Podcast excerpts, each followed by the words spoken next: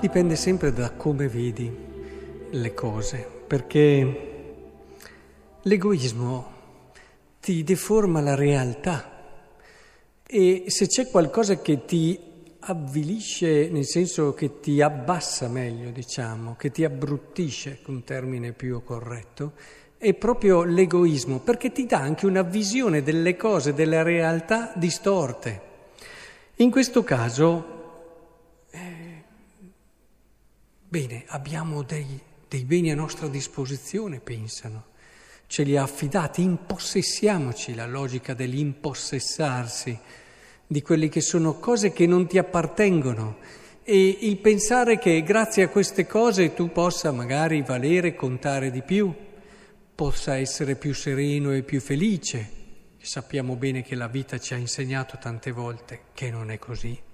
Puoi avere tutte le cose di questo mondo e non essere felice. E allora l'egoismo fa fare a queste persone delle considerazioni che sono fuori dall'intenzione dalla realtà stessa, dalla verità delle cose. Perché? Perché qui il padrone cosa fa? Ha qualcosa di suo, lo affida a loro, si fida talmente tanto di loro che lui si prende su e va via e poi manda giustamente a, a, a riscuotere quello che è il raccolto, eccetera. Vedete, il Signore eh, ti dà qualcosa, e questo è chiaramente in riferimento al Signore, queste parole di Gesù, e ti affida delle grandi responsabilità, perché si fida di te. E ti affida la vita. La prima cosa che non è nostra è la vita, e ce l'ha affidata. Allora uno può impossessarsene, entrare nella logica dell'egoismo, oppure può considerare, ma guarda, mi ha fatto questo dono, una cosa sua, l'ha data a me. Io sono il frutto di questo suo pensiero d'amore e lo affida, perché in fondo la mia vita è roba sua, l'affida alla mia libertà. E, e quindi ci si riempie il cuore di una grande fiducia, di un grande senso di responsabilità.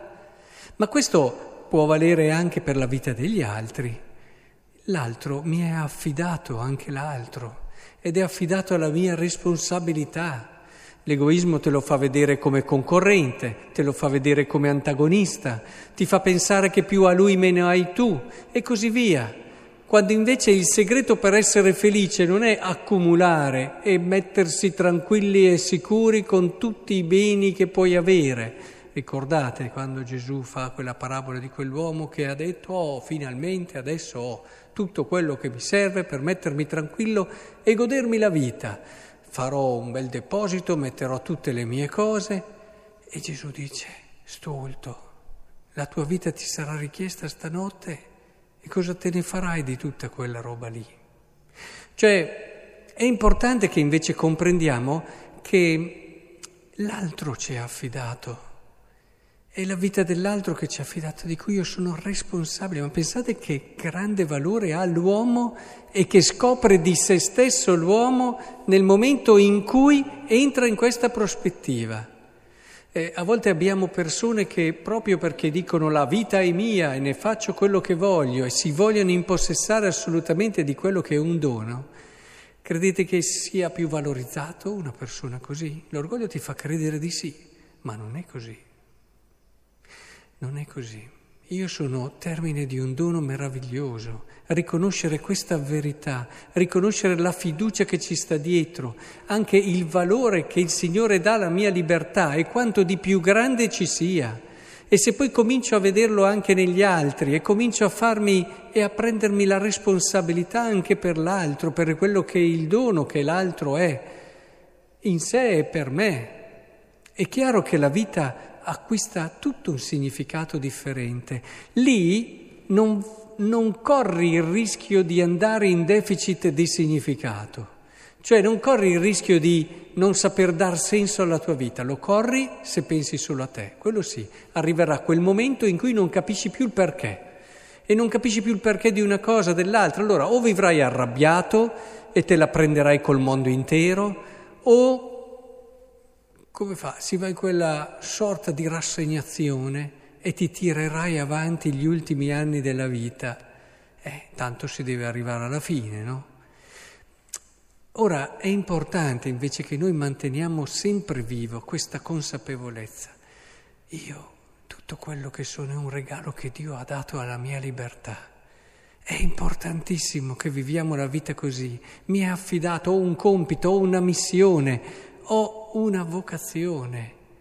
E guardandosi intorno la vita si ravviva se la vedi così anche in riferimento agli altri.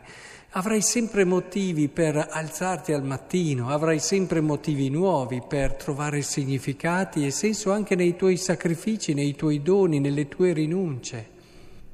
E la tua vita si riempirà davvero. Non avrai più problema di dare significato alle cose. Allora capirai che davvero sei qualcosa di grande.